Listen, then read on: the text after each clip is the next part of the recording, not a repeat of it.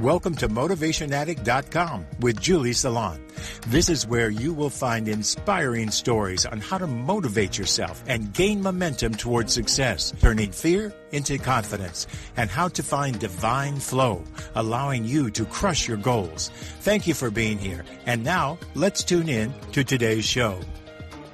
Hey everyone, Julie Salon from Motivation Addict. I am thrilled that you are here today. I have a very special guest for you, and I know I say that quite a bit, but this one is really, really crazy special, out of the park special. Her name is Michellie Jones, and she is an Australian triathlete. She's winner of two ITU Triathlon World Championships and an Olympic silver medal in Sydney 2000. And she has quite the career. Um, she's been uh, three times did she compete in the ITU World Championship races. Um, her debut race was in 1990, and she has won. She's been a most consistent athlete ever. She's won a tally that's recorded to be over 175 wins across Olympic, off-road, and long-distance events. And she became the first Australian woman to win a World Ironman Championship, and it made her only the second Australian in history to win the event behind 1994 men's world champion Greg Welch. On top of that, this is the unbelievable part. She's an equestrian, avid equestrian. Of course, she sets her goals super, super high. She's training in dressage for the Prix St. Georges, which is the highest level in dressage. And she's very driven and she has her own, uh, she's got clients now. She still competes, but she's got her own clients. And what was really cool about this talk was that she actually helped another woman who was legally blind and can't hear through one of the Ironmans. So it's really, really special. Um, I, I, think you're going to love this one. So go and enjoy it. Please don't forget to like and subscribe and rate it. And again, I give you Michellie Jones. Hope you love it. Have a great one. Hey everyone, it's Julie Salon from Motivation Addict. I am thrilled today, thrilled. I have Michellie Jones on the phone with me today she she's got such a long resume. I'm going to let her tell you what she's done because although the formal introduction, which I just did, she's done everything under the sun from Ironmans to triathletes. And welcome to the show, Michellie. Thank you so much for being here. Ah, uh, thank you so much it's uh, it's going to be an awesome conversation. I can't wait to tell. I can't wait for you to talk, you know, about your background because I know you've done so many cool things. Can you maybe start the listeners off with a little bit of background on what you've done, maybe in a, a snapshot because it's so much. I know that's funny. Um, let's see. I grew up in a small town in Australia, uh, and my high school run coach suggested I to do triathlon, and I sort of was more of a horse rider than anything else growing up. And then for some reason, my high school run coach saw something in me and suggested I do a triathlon, which I had no idea what that was, but I definitely could swim.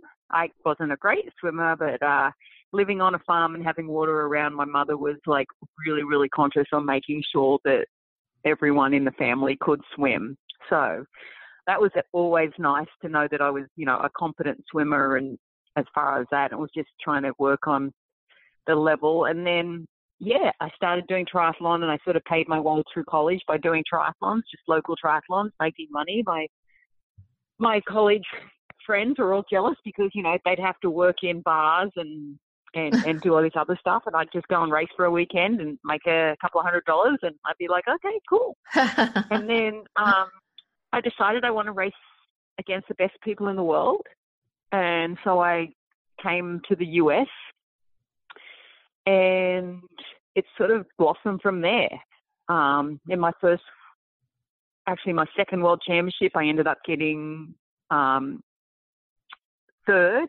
And then my third world championship, I won. And then the next one, I won. It's amazing. And then um, triathlon got into the Olympics. And the most awesome thing about that uh, in 2000, the Olympics was in Sydney, basically my hometown. So, so many of my friends and family got to see me win a silver medal, the first medal for the Australian team, because we were the first medal event on the program. And being the first time triathlon was ever in the Olympics, pretty cool experience. And and then when I didn't make the uh, Athens Olympic team four years later, uh, I got talked into doing the Ironman, and my first Ironman I won, even though I puked at the finish. oh, wow. I then signed up to the Ironman World Championship in Kona and I was second. And then the year after that, I won.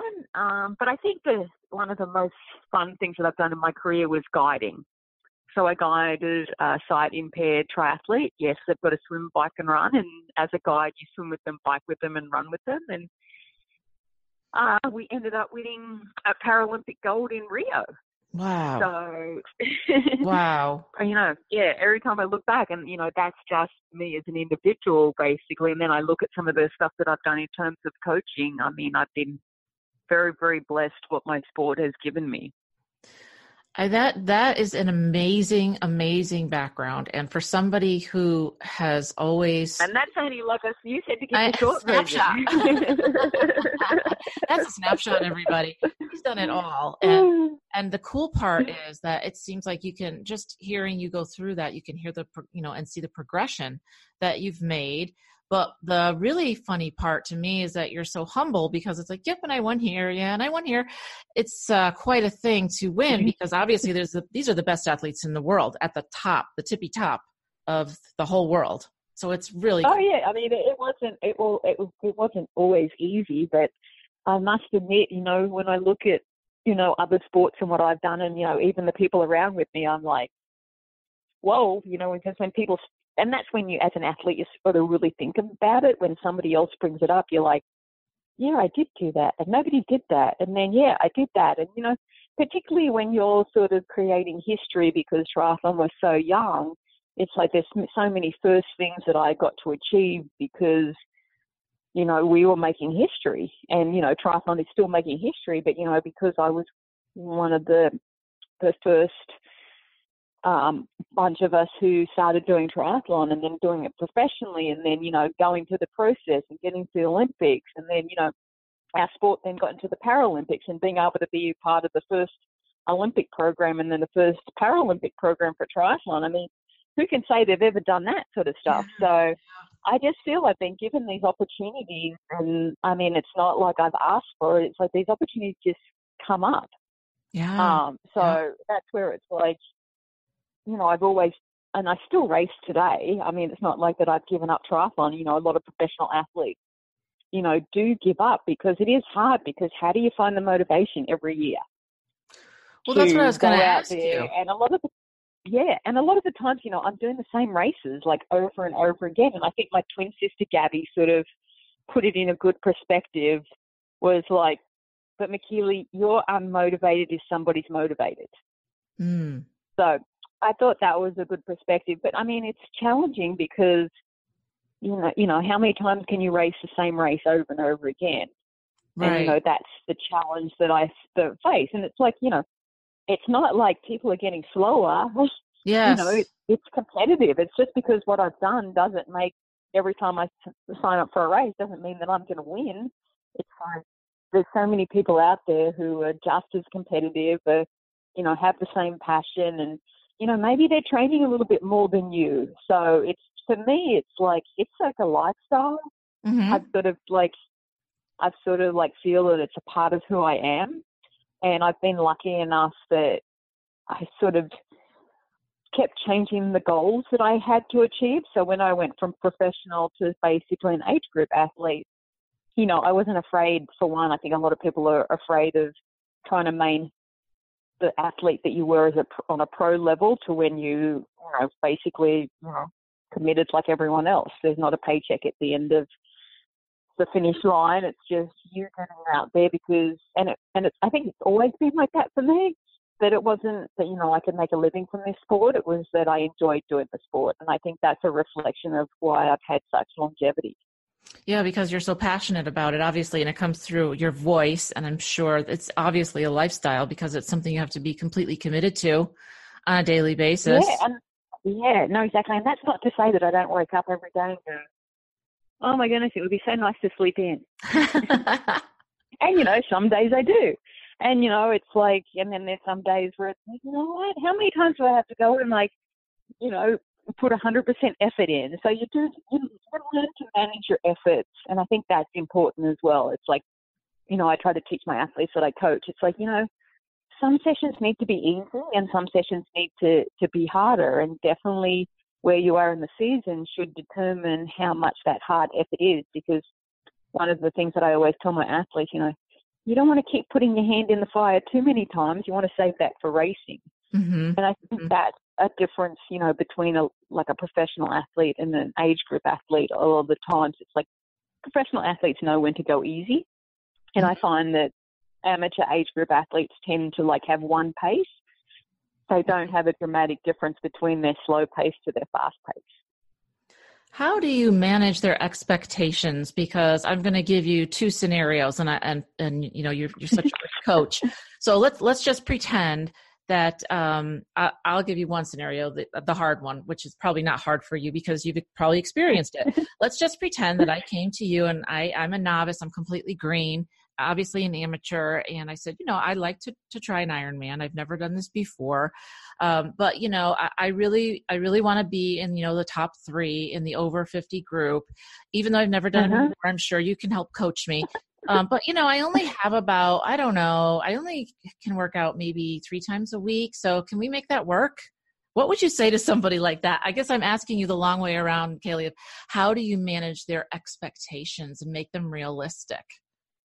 Oh no, and that's that's a big thing. It's like, and I'm a realist, and you know the way I coach, it's like I'm going to be upfront and honest. It's like, you know, you're paying to get to wherever you need to get to, but it's like you've also got to let them know there's a commitment that's required and there's an ability level that's required. So you have to be realistic in the goal setting. So for me, I try to like, you know, take it down a notch. Well, let's say, let's first see if you can swim this pace for blah, blah, blah. Or, you know, let's see if you can get your power numbers, you know, around here. Let's see if you can get your run pace. So I try to break it down because then they can start to see the bigger picture. Because, you know, I get a lot of athletes that come to me and say the same thing. And I'm like, look, let's see where you're at. Then we can start making realistic goals. And that's the key word, right? Realistic goals. Yes. Yes. And, you know, I don't want you to fail at something that, you know, maybe it's not for you. So let's figure out, you know, what that true potential goal is. And, you know, it, it is a hard conversation to have sometimes because, you know, if they haven't experienced, you know, triathlon or they haven't experienced Ironman racing, they may not realize how competitive it actually is.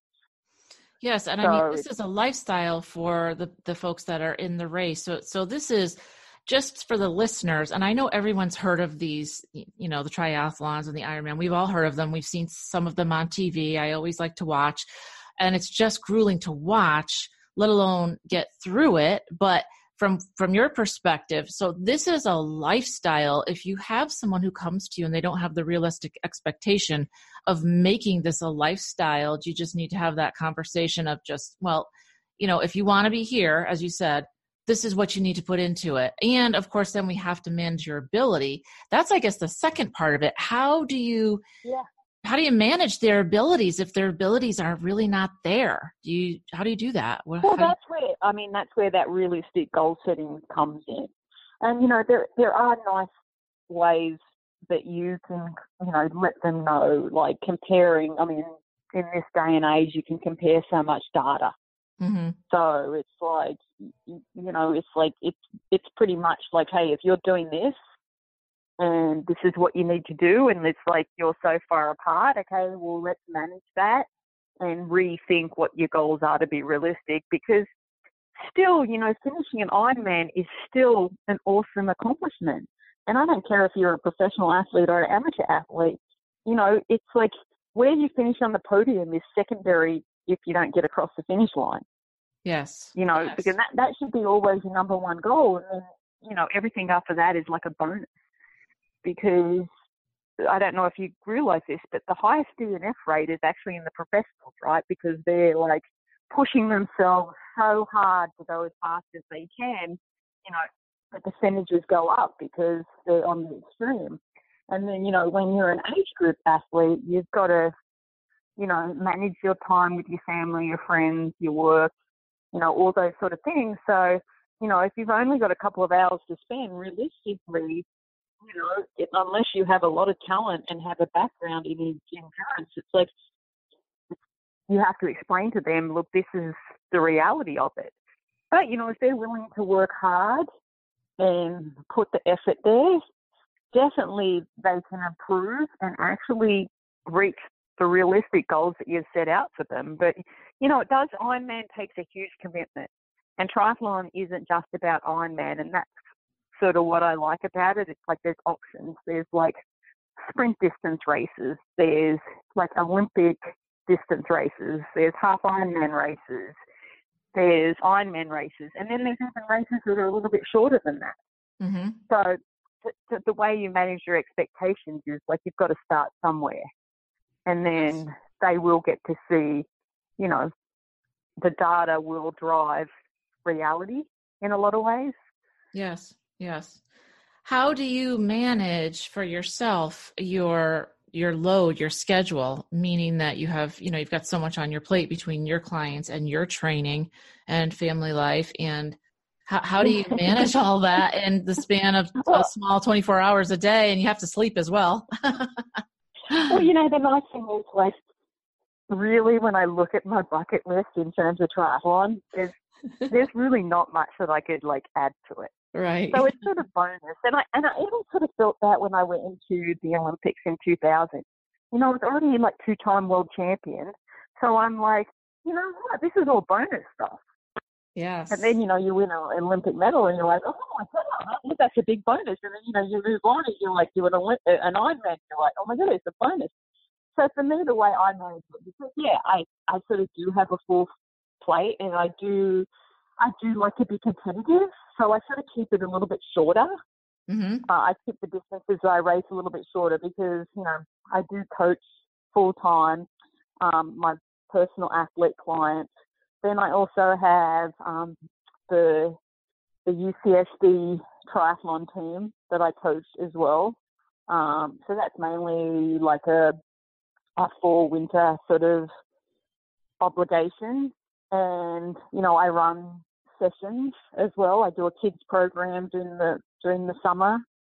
Uh, I do a couple of like an eight week program to try to get some kids more engaged in the sport.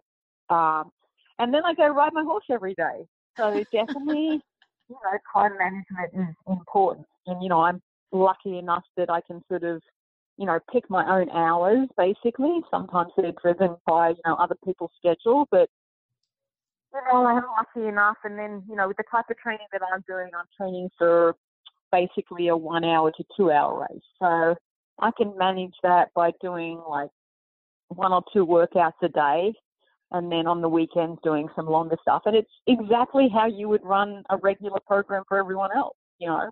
But yes. you know, the, the the length of how much training they're doing is determined by the length of the race. And you know, I always find people who are super, super motivated and really, really dedicated, they'll find the time to fit it in. But I think the biggest challenge you have when you have, you know, a family and work commitments, it's like you've got to work with the time that you have, but sort of make it like a family thing. I think a lot of athletes, you know, make the mistake of not trying to include the family. And it may like having your 12 or 13 year old daughter or son coming out on the bike and supplying you hydration as you run. Mm-hmm. Yep. You know, or it might be, hey, turn up at the pool a little bit after you finish your session and, and make him swim in the pool. So it's like, it's managing everyone else is sometimes harder than managing yourself because it is very time consuming if you're doing an Ironman. Realistically, you know, minimum hours for an Ironman is about 10 hours, but that's going to go up at some point to about 15. Wow. So, you know, that's a lot of hours in the week. But then, you know, if you're doing short course triathlon, you know, you can get by on like three to five hours. Wow. You know, no big deal. So it's just it's, working it's... out, you know, the time that you have and matching up that to your goals, to matching up to the, the, the distance that you're trying to to trying to uh, do. It's so interesting because we, you know, work with a lot of equestrians and just in the t- in the time span that we have you know when you think about work and family and downtime for yourself because that's important as well for you to recharge whatever that looks like for you take a walk in nature or read a book whatever it is be creative. Oh, it's for me it's going out to the barn. Okay so i was going to say and then to the barn. Now i spend that 15 hours plus that's where i am. I'm at the barn having my fun yeah. and that's my zen place. So that's that's an added layer that you have and i'd love to know what this is the burning question in my mind how do you take your mindset of winning and bring that to the horse world for yourself? Well you know coming from a very individual sport like triathlon and then coming to a team sport where you've got to manage the horse and your expectations and you know they sense everything yes. um, and I and I had a great conversation with Conrad uh, Schumacher a, a while ago about this. How he went into the Olympic program um, as the national coach, but then they also hired a sports psychologist, and it's like the sports psychologist didn't really get the horse thing, and you know he felt that he sort of made the mistake of like letting the sports psych take over what he really believed what the the horse how the whole horse's mind works and how sensitive they are to how, how you feel. And in the end, he said, look, we're just going back to what we normally do. It's like, this is the warm up we've always done. This is the warm up we're going to stick to. And, and that's what I basically do before every major race and even every major horse competition that I do. Mm-hmm. It's like, the warm up should be the same as what you do every other time. Mm-hmm. Right? Yes. And the reason why you do that is because it's routine and you know where you need to be and you don't have to think about anything else, right? You know how long it's going to take. You know, it's a little more flexible sometimes with a horse because if they're a little more nervous or a little more wild, you know, you have to work out, but you know, you allow enough time and you know, it's tricky because then you don't want too little time, but you want, don't want too much time. Right. Where, you know, when you're warming yourself up, you're way more in tune with that. So you become more in tune with, you know, the animal that you're working with because they're going to they're going to throw all sorts of different things at you. Mm-hmm. But I think that's the first thing, no matter what what you do, because you know I tell people this all the time, and it's not like I'm a I'm a professional horse rider or anything, but it's like, hey, you're dealing with a high performance machine, so treat them like a high performance machine. They should be warmed up correctly. You shouldn't cut any corners. You know, I sort of like and and I have, and that's what I like about um, the guy who teaches my instructor, Matt Cunningham, who teaches me um, when he's giving me a lesson on dressage. He sort of knows my background and he knows that I'm like big on that high performance component mm-hmm. of whether it's triathlon or horse riding, and he is really good at fitting that in and making it work. And he challenges me enough that it's like you know, I can I can follow the program. Okay, there's a progression. Okay, this is the warm up, and then we progress and we work on a skill, and then we do our warm down. Mm-hmm. Yep. And you know, a lot of people don't have that high performance mentality. Well, that's the thing. It's not hard to sort of figure out. It's just you know looking at it. You know, there should be a warm up, warm down, and there should be a skill that you're working on. Yeah, I think a lot of people don't have that mentality. A lot of people don't go in with a focus. And it's really nice to have, um, you know, what would be your tip, I guess, for the listeners, for the equestrians especially, that they could focus, they'd like peak performance, but they're really not sure how they can cultivate that. What would be your, your tip for them? Yeah, and it's, you know, it's having a discussion with your trainer or you know if you get a lesson once a week once a month okay it's like just taking away you know what's the best warm up for this horse? What's the best way to ask these questions? What's the best warm down? Mm-hmm. Okay what should we focus on until the next time we see you? And you know all good instructors will do that. They'll give you things to work on so that you can you can perfect until yes. you see them again. Yes yes. And that's that's, that's, the fun part right? you get, you get to work on it. That's the fun part. Yeah, and I think you know people just go into a lesson and they have no plan. Yes. Or they go and ride their horse and they're like well, you know, I'm just going to go out and, you know, so it it is that extra little bit of work that sometimes takes away. People find it takes away from, you know, the pleasure of riding, but in the long run, it's not. You know, you're just training yourself to set yourself up for success, and and that's what you've got to keep reminding people. You know, you're training yourself to set yourself up for success. Yes. And you know, then you're limiting the risk of injury to the horse um, you know, you know where you need to be and when you need to be somewhere, you know, based on, you know, the progression. And also, you know, if you do decide to compete, it's like, you know, you don't get as nervous because you don't want the horse to sense that you're nervous because then they're, they're going to get nervous. so you're, yeah. So it's yes. like what you do and what you feel is like amplified so much when you ride. Yes. Yes. So yeah. So I think the the biggest gain to it is, you know, know where you're going. You know, know what that warm up needs to be, know what that warm, warm down needs to be, and know where the progression is. And you know, it's like don't be afraid to like set a goal. You know, you, you might not have to share it with the world, but you know, setting goals is part of the process. Yeah, it is. And horses love a job, right? Every every animal that I've ever worked with, they love a job and they want to do their part. So learning it, fun the, the reward for them is like what a piece of candy. How awesome is that? Yes. You know, you reward me with a piece of candy after a race or something. Like, mm, okay. you know, their motivation is so simplistic compared to our complex motivation yes. as humans. So yes. they are, you know, they are, and that's why they're so great to work with. And you know, my I've had a couple of great instructors over the years, and they're like, your horse is always going to tell you what discipline they want to do, and you should listen to them. Mm, wow. That's that's amazing. And that's so true, I believe. They're the master teachers, I think. Yeah, I mean, you can't force a horse to do something that they really don't want to do because in the end, they're not going to, they won't do it. So right. it's important to, you know, you might buy a horse that you want it to be a hunter jumper, but it wants to be a dressage horse. You might have a dressage horse that doesn't want to be a dressage horse. So it's part of the learning process and it's tough sometimes because, you know, no, this is what we really want to do. This is, and, and I think another key thing, you know, in my racing and in my training and my coaching is being patient. Yes. You know, a lot of the times, you know, you see a talented athlete or you see a talented horse and it's like, hey, let's just take our time and not get greedy. Because, you know, you don't want them to burn out. You don't want them to get injured. You, you always should think of longevity.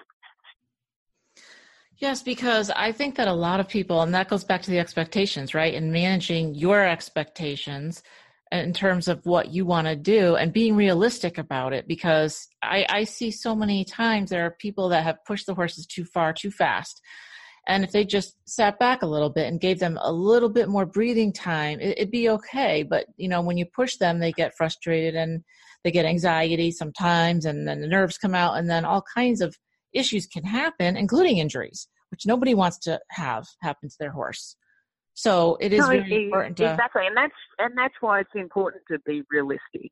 Yes, and and, and have somebody who can guide you. And I mean, I've I the horse that I have now, uh, she's going to be seven at the end of June, and I've had I had her as like she just turned, she was just about to turn five.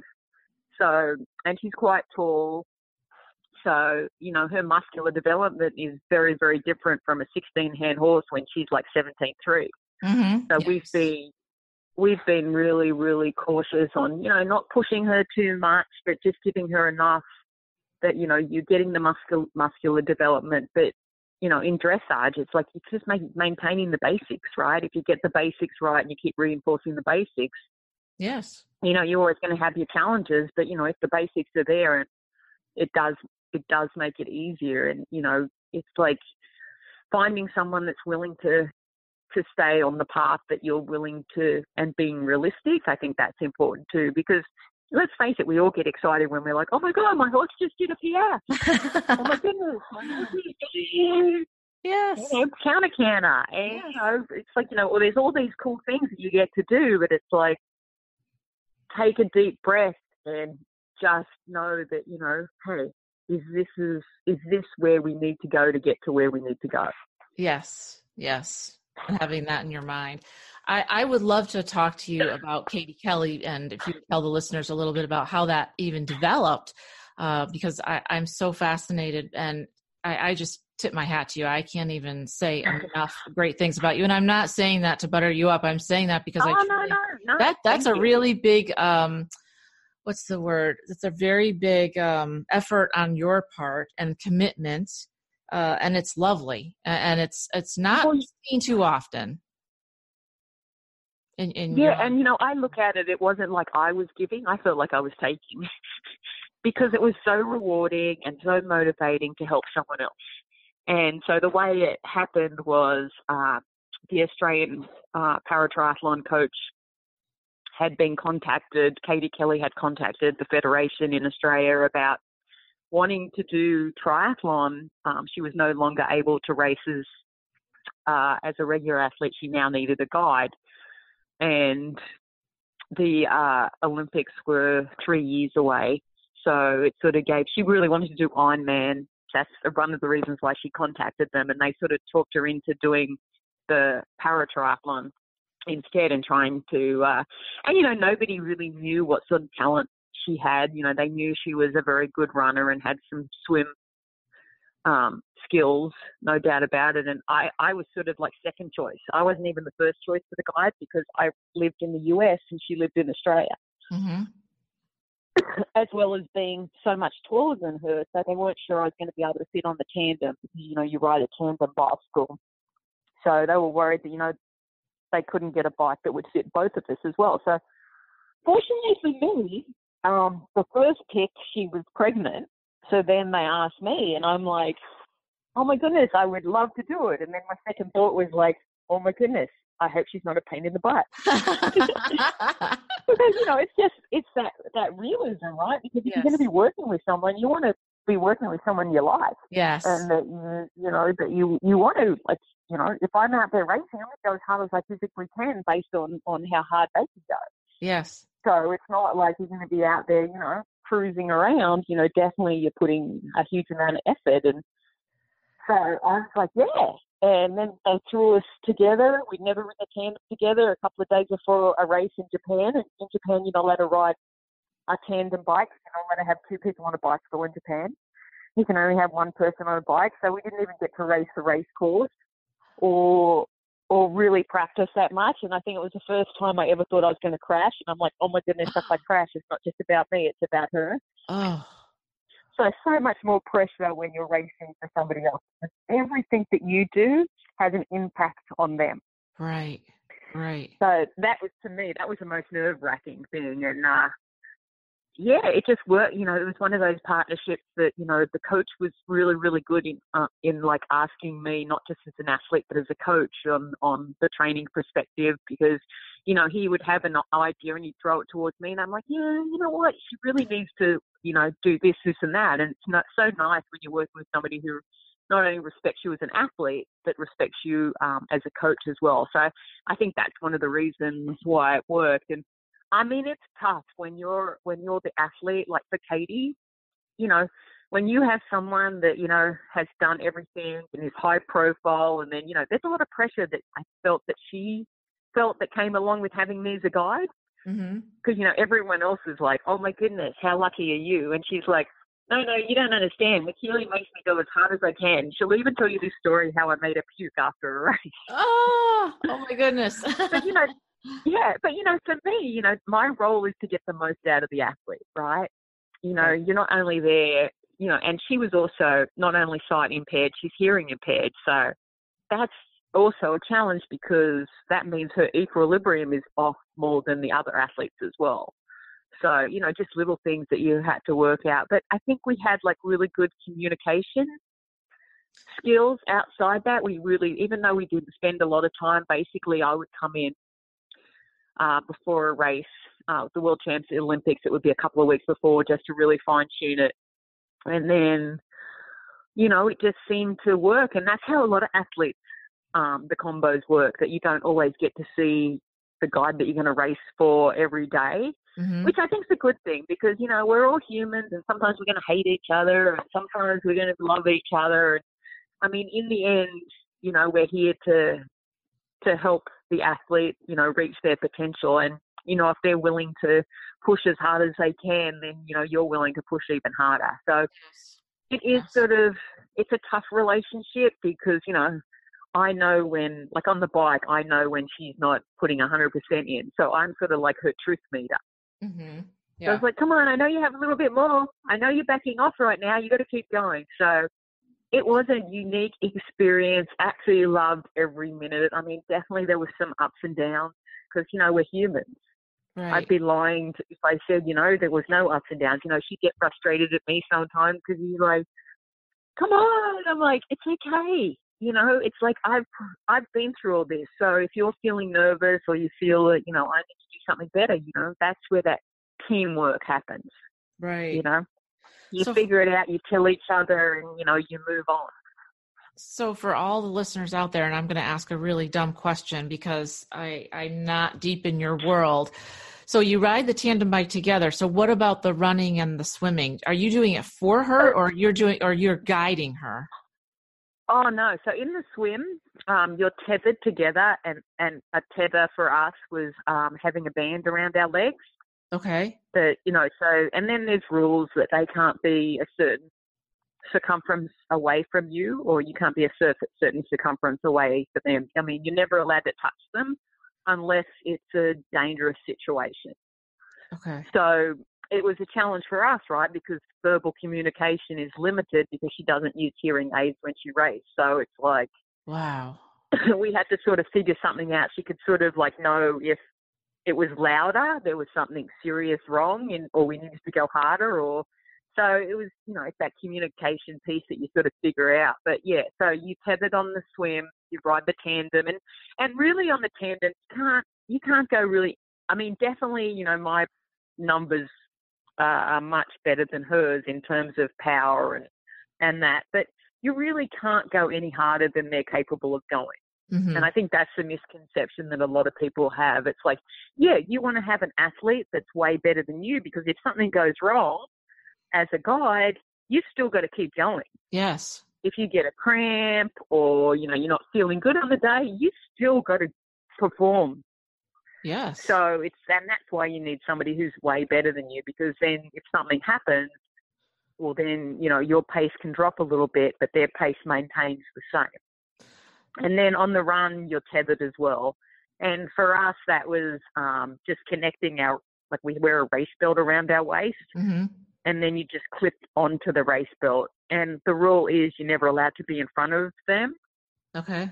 Um, and then there are like leading zones where you can actually, like if you're going around a tight corner, then you're physically allowed to guide them.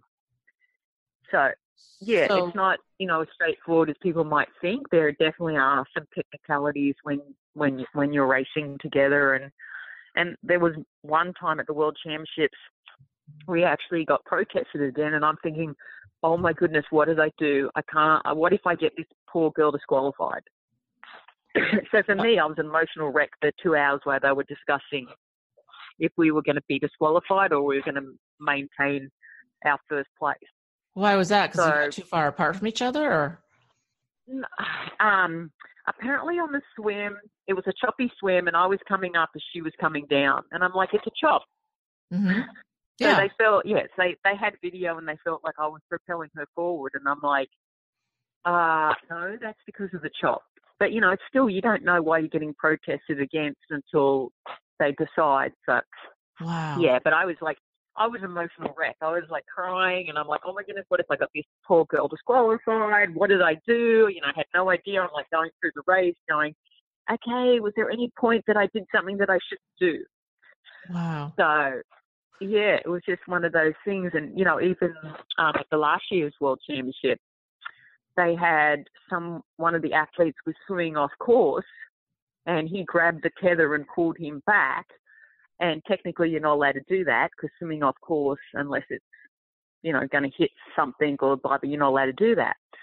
So thank goodness they realised, you know, well, what else was he going to do? But basically, you have to stop and let them like realise that you know they've got to swim back over. So Wow. yeah, it does. Yeah. So it's like, oh, you're just going to guide someone? No, it's a little bit harder and more complicated than that because you know you you got to make sure you you know the course. You're going to swim as straight as you can, but you know, it's not like you can tell them there's a buoy coming up and you're going to turn. Right. Right. It's like, you know, and that's where the sort of tether comes into play a little bit. So the tether can only be a certain length as well. So, yeah, and then like when we were um, warming up for the Rio Olympics, there was some waves right at the shore break, hmm and our tether kept separate uh, breaking because of the force of the waves. Oh wow. And you're always got to be tethered. And we're like, well, what's the rule if our tether breaks? yeah. And they're like, oh, you'll be disqualified. We're like, yeah, but it's like you guys, you know, it's a learning experience, right? Because it's so new. It's like, yeah, but our tether break broke. You know, it's like we didn't know what to do. So Wow. Wow. it was one of those things where you know it was lucky that it happened, like when we were warming up, rather than happen in a race because you know we, we at least we knew that you know we just had to stay together, and and if we could show that the tether was well made and it just broke because of the force of the waves, we were fine. hmm Yeah.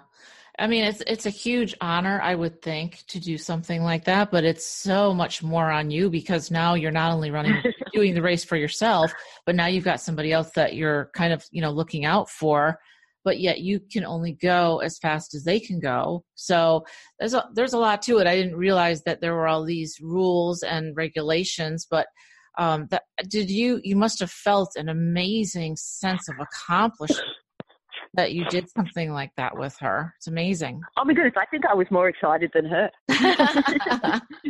yeah, when we were running, when we were running like down the finishing chute in in Rio, I was like, you know, because I've done the Olympics before, yeah. and so you know, for me, it's like, you know, it's like, oh my goodness, now we're going to win a gold medal. It's like I think I was like way more excited because I think because I'd been there and I know like how emotional that experience is.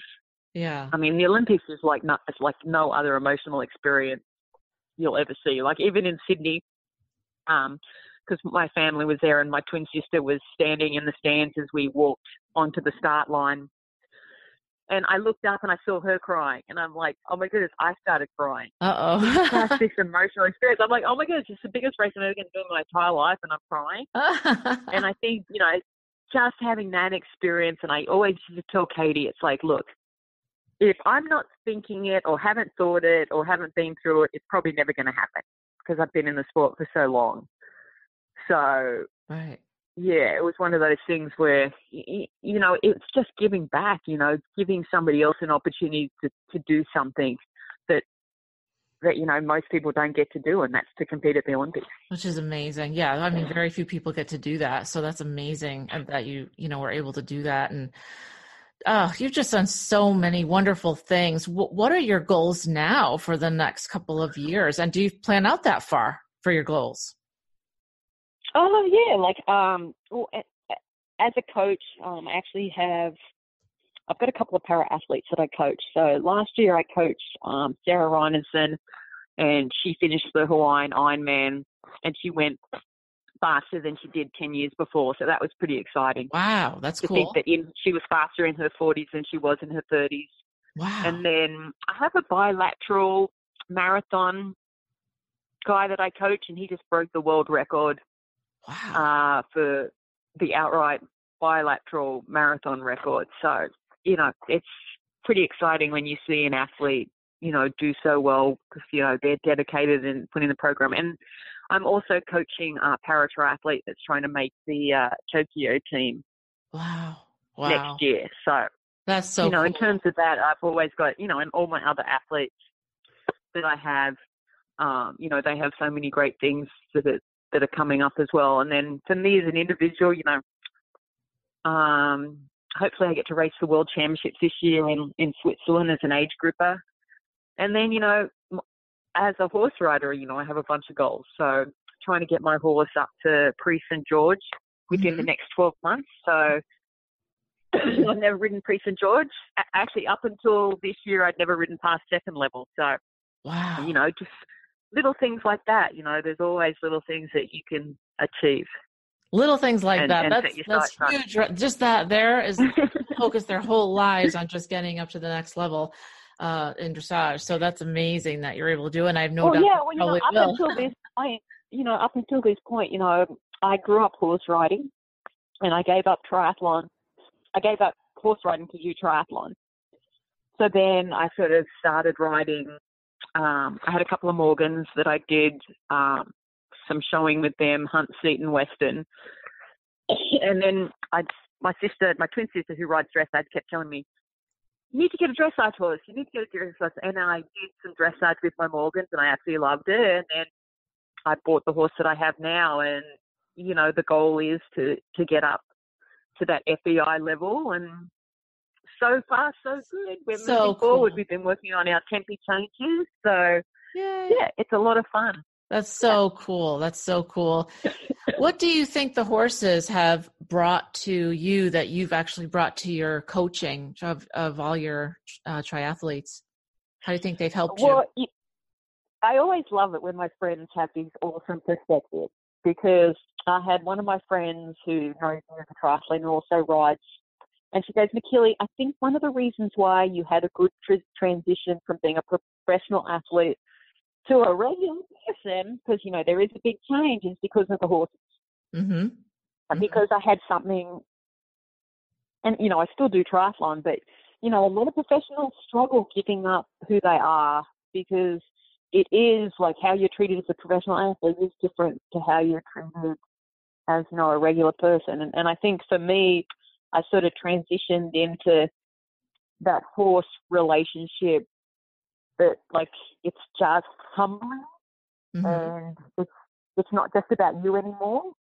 You know, Yeah. triathlon is very much a- in the individual sport, even though you have a whole team around you, coaches, massage therapists, you know, mechanics, blah blah blah. It's like you know transitioning into a sport where you know what.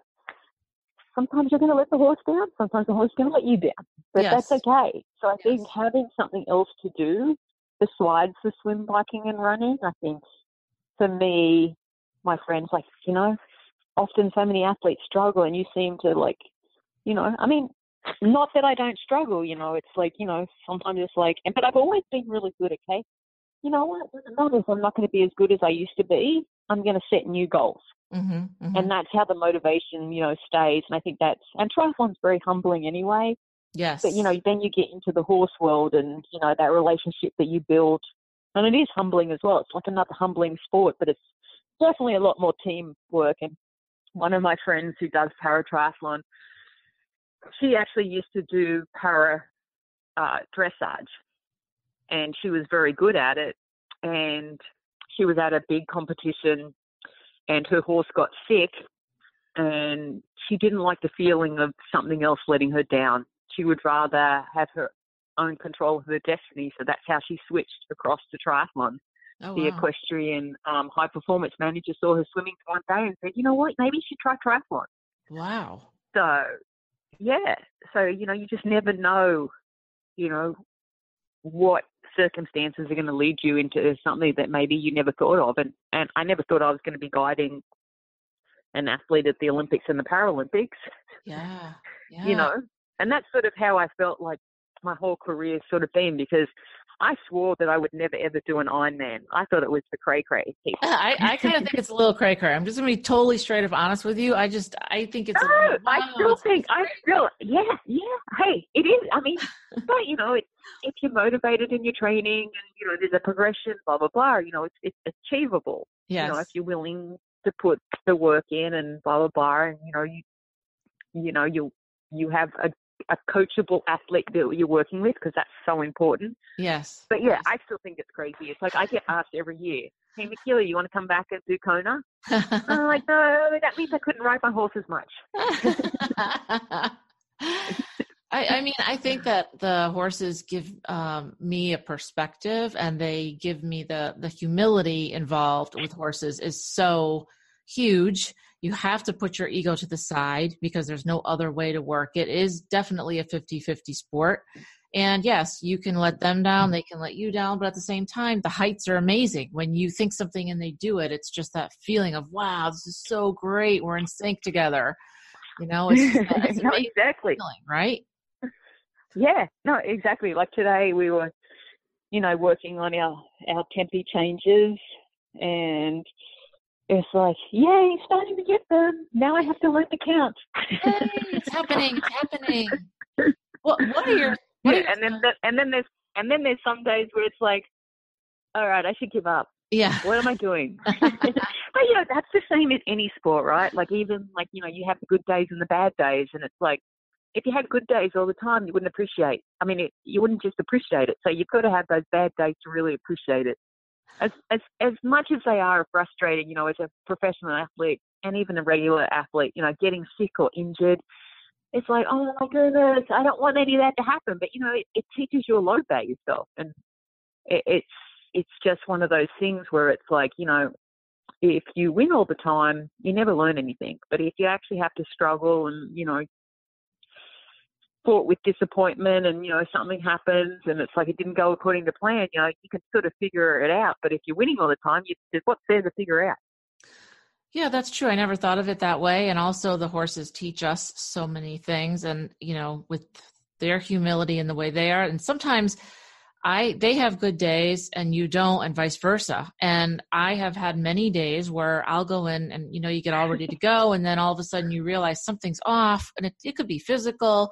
And they have just down days like we do, right? They have days where they're not on Yeah. fire, and I'll well just they're athletes too right get it. You know, let's just uh let's just do a little something fun today. You know, no pressure.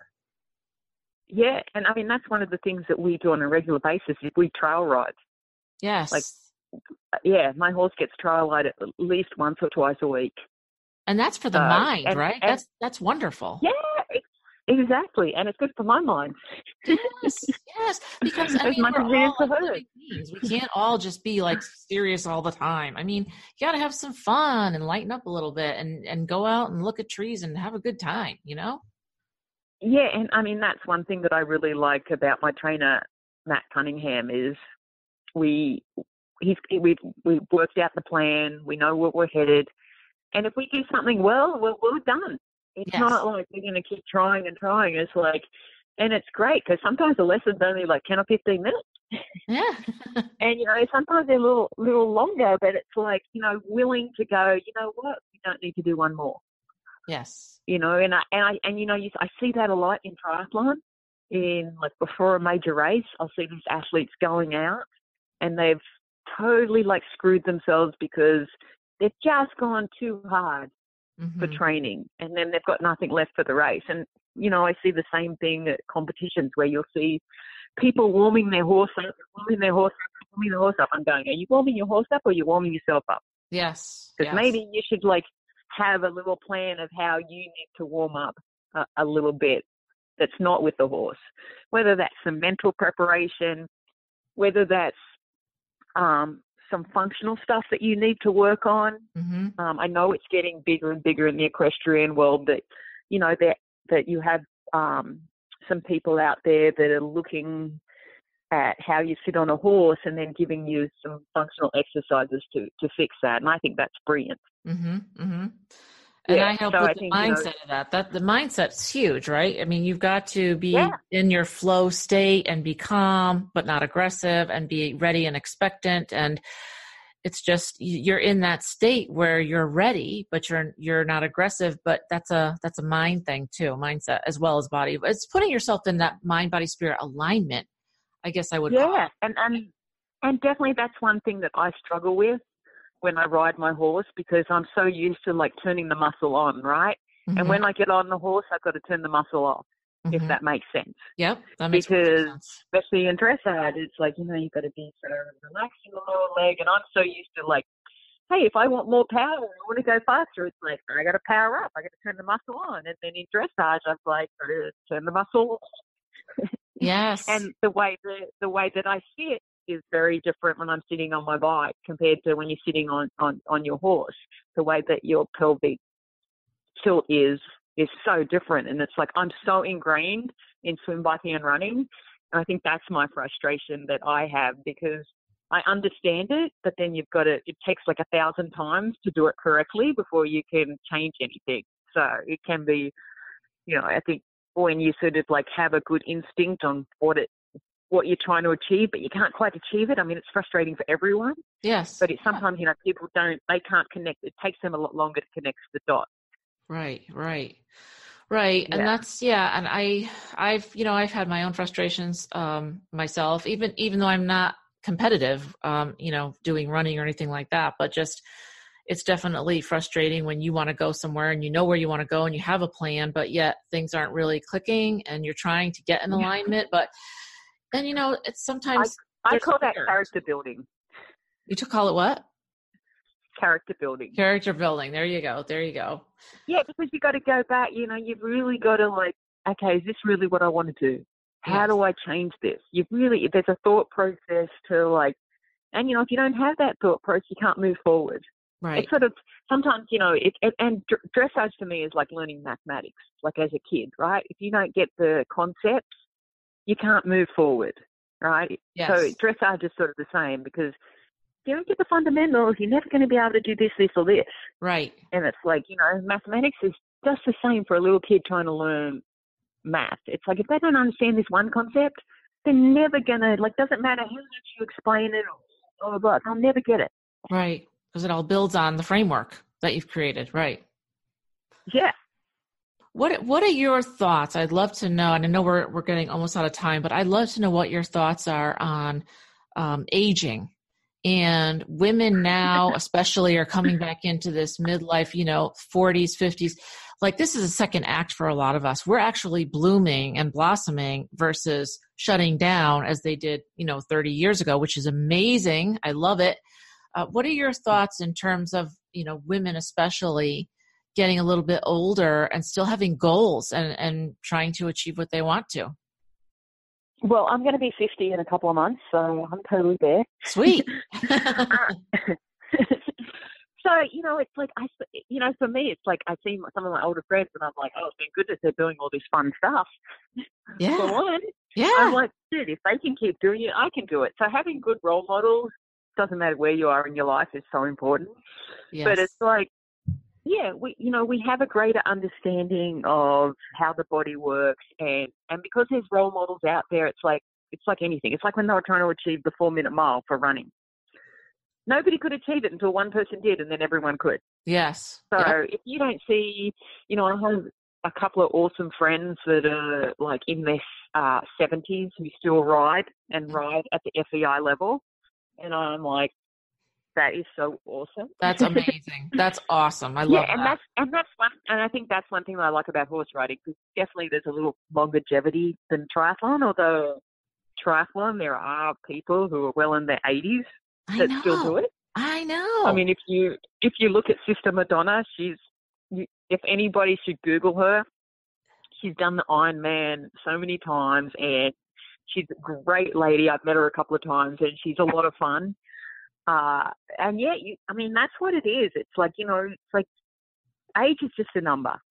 yes. And yeah, some days I'm going to feel a little older, some days I'm going to feel a little younger. But it's like I always have had this belief: if you don't use it, you lose it. Me too. So it's Yeah. like you just some days are going to be tougher than others, and you know as we get older, we deal with you know different medical issues, and you know it's like ways to navigate around them, and you know sometimes something's taken away, but maybe that's opening a door to something else. That's the way I've sort of viewed stuff. So in terms of aging, it's like you know you've just got to keep passionate about something. I think that's the most important thing. It's like find what drives you, find what you're passionate about, and you know it's not always easy. There's always bumps and hills, mountains in the way, but you know that's part of life. Is you know living life to the fullest and and trying to do what you can do with with the time that you're given. Yes. And I think that, you know, what you said is so important. I have seen people in their 70s and 80s doing the triathletes. So it's possible. And I think being passionate about something is really, really important. I think also being open and curious. I felt feel the same way you did due to that. It's just you have to keep learning, right? You have to be curious because Yes. otherwise I feel like you're stagnant and then you'll be you're either learning or you're not. You're either moving forward or you're not. So by think one of- writing it keeps you keeps you interested and it's open and you're always learning something Yeah. new, right? And you know, as you get older, the one thing you want, don't want to do is hate changing it up, right? It's like we get set in our ways and we're like, oh yeah, this is good, good. But sometimes, you know, putting yourself out there is important as well. yeah, yeah, no, yeah. especially as we get a little bit older because, you know, we do like, you know, no, no, I'm to try that, blah, blah, blah. It's like, yeah. but it's like if you are willing to at least try something, it's like, what have you got to lose? Right, right. And I think just having that passion and being open to it is huge. And the wonderful thing about writing is that people are doing it. You know, there's there's really no age where you have to stop. I mean, you can always have a younger horse, and actually, it goes in your favor because the more experience you have, the better off you are. So, just as in your sport as well. So, well, I can't thank you enough for I being here. This has yeah. been awesome. I I am so thrilled to have spoken with you today, and I can't thank you enough for being on the show. I really appreciate it. Thank you so much. Where can people find you online, Keely? Okay, so I have a website. Um, it's, of course, it's it's horse name, uh, giddyupmultisport.com. Love it. Love it. um, and Facebook. Yeah, you can fi- find me um, on Facebook or uh, Twitter or Instagram by my first and last name. So yeah, and you know, if anyone's ever got any question they want to ask, I'm more than happy to. Uh, if I have an answer, I will let you know, and if I don't, I'll try to research it for you. But I think the bottom line is, you know, life is too short not to enjoy it, and never be afraid to try something that you know you maybe thought was impossible. I mean, otherwise, I never would have been an Olympic medalist or done the Ironman or been given the opportunity to guide a sight impaired athlete. It's amazing. Amazing. Well, thank you so much for being here. We are going to have all the links listed below so that you can find McKeely online and on her social media as well. And I encourage you to check her out because she's got some amazing, I mean, she's just got, she's done so much and she's got so much more to do. So definitely keep an eye out for her. Um, but thank you for being here. I appreciate it. I'm so thrilled to talk with you, and you've really inspired me to get going on my physical fitness. I love it. Because, you know, if without physical fitness, you'll never be able to ride to the best of your ability. Yeah, you're right about that. And that's really, really important. And not a lot of people talk about that. That's super important. I mean, if we expect them to be an athlete, then we should at least give them the same courtesy and we need to be in shape as well for the best ride that we can have. Exactly. I love it. Thank you so much, Thank you. Love talking with you. Thank you so much for being here. Thank you.